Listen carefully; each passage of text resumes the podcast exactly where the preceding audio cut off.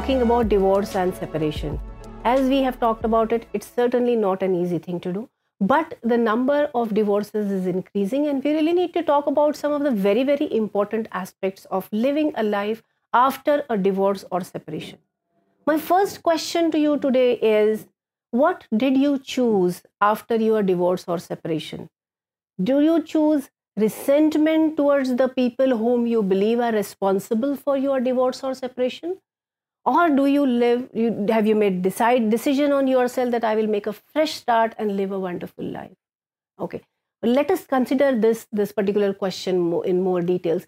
I often meet uh, people who have been separated or divorced for more than a decade.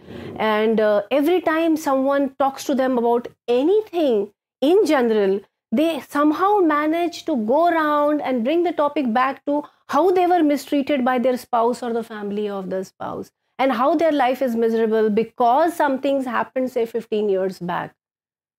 Who's responsible for this resentment that you're carrying in your mind even today?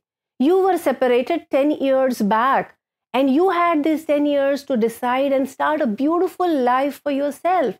But you chose instead that instead of being happy, I would live in that negativity year after year, day after a day that was there some decade back now, isn't it a choice how you would want to live?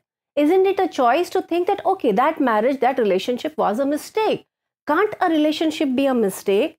It's quite possible. I want you to take into consideration that relationships may not always work. Friends, please understand children don't get along with their parents, then uh, brothers don't get along with each other, families break off then we are talking here about two individuals with different personalities from different backgrounds coming together to make a new family.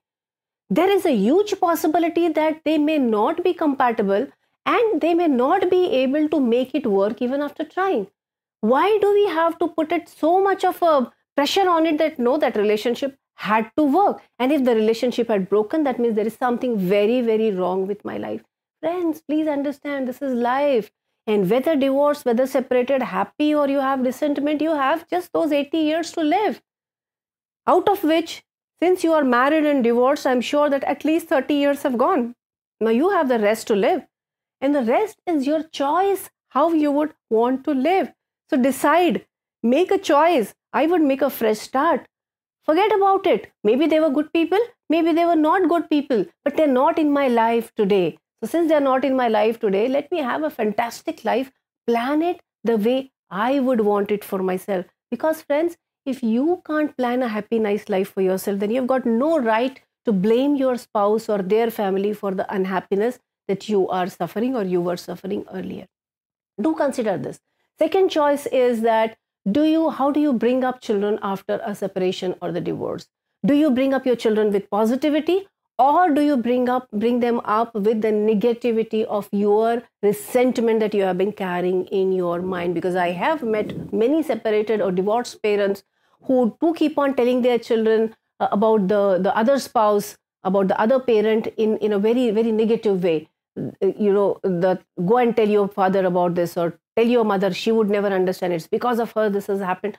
Do you have to do that? Is my question mark that i would want you to know. You are separated. You are suffering do you want to bring up your child with the same suffering or negativity or have a beautiful life for him or for her? So, these two questions, friends, do consider. It's not a very nice thing to be divorced or separated, but let that not stop you from living. Feel free to write to me whatever you feel, whatever you have in your mind, even if you have a question, and I would be waiting for your subscription.